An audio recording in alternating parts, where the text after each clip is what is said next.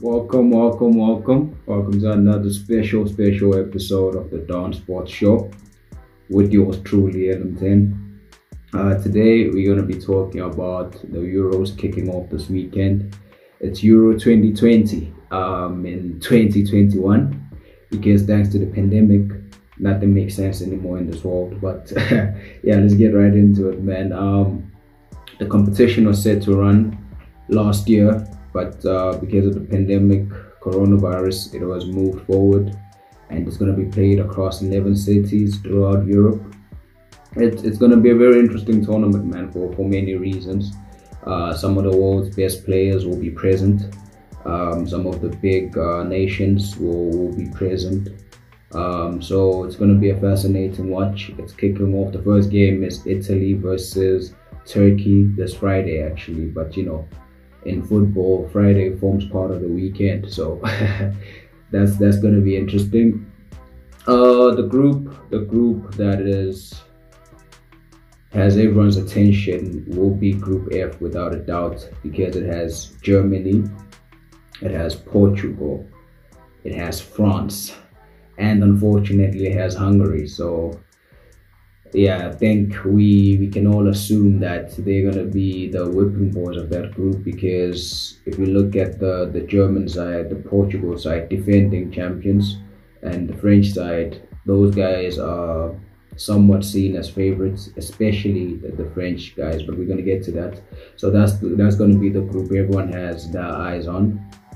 And let's move over to, to the favorites, like I said looking at the French national team who recently recalled uh, the likes of uh, Karim Benzema back to bolster their attack as if as if they didn't have enough already. I mean, they already had Antoine Griezmann and Kylian Mbappe, but now they had to go ahead and add Benzema to the mix.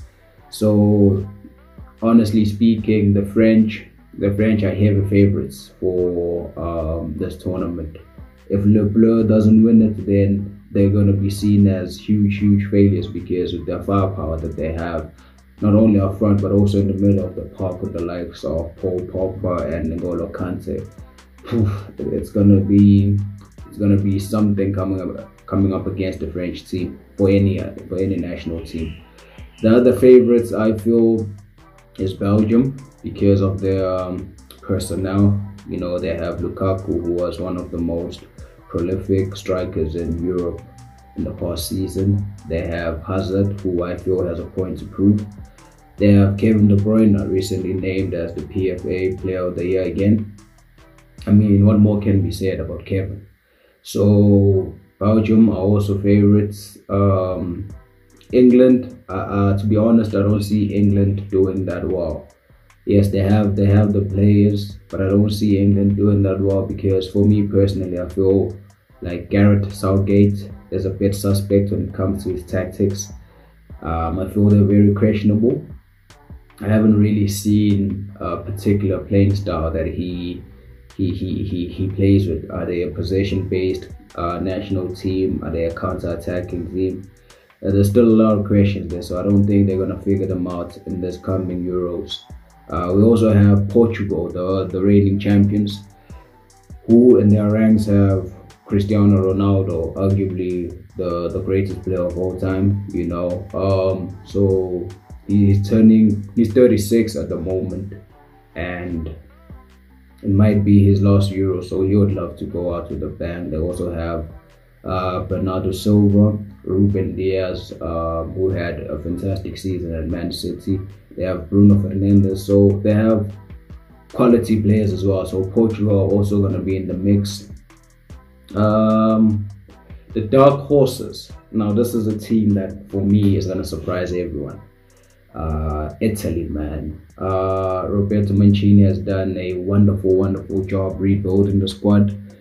Uh, they, they trust me, they're gonna surprise a lot of people. Don't be surprised if you see Italy in the latter stages of the competition, like your sem your semi-finals, even the final. You know, they are gonna be the the heavy heavy dark horses in this competition and I see them doing very very well because not not not everyone has their eyes on Italy like most people are focusing like I said on the on the French national team rightfully so and Belgium, you know, but Italy is going to surprise a lot of people.